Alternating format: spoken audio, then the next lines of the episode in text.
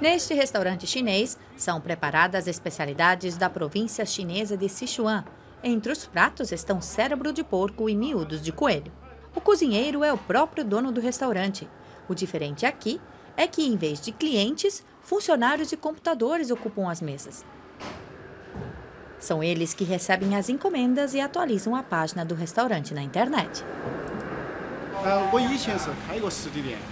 Eu tinha um pequeno restaurante tradicional, mas o negócio não ia bem. Eu não tinha experiência no ramo da gastronomia. Gosto de cozinhar e minha família e meus amigos gostam da minha comida. Isso me faz feliz. Desde que o restaurante começou a atender pedidos pela internet, o negócio de Exu da Equan finalmente está dando dinheiro. São mais de mil encomendas por dia, vindas de Pequim, Xangai e outras cidades. O restaurante online tem 15 funcionários. Os pratos são embalados a vácuo, colocados em caixas com gelo. Afinal, nem todos vão apreciar a comida ainda hoje. A grande vantagem é que não estamos mais limitados a uma determinada área. Agora podemos atender todo o país.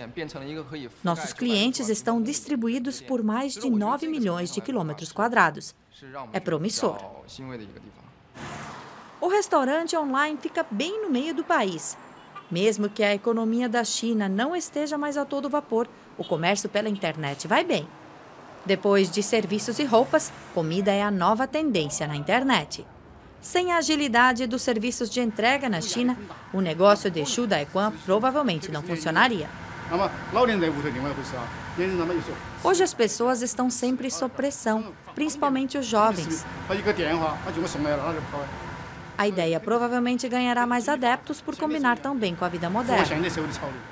Muitos clientes gostam das receitas apimentadas da província de Sichuan e preferem que elas sejam preparadas na própria região, mesmo que o preço seja um pouco mais alto que no restaurante da esquina.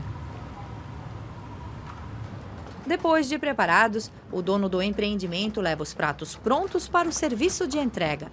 A centenas de quilômetros de distância, os clientes mal podem esperar para degustar as cabeças de coelho no almoço de amanhã.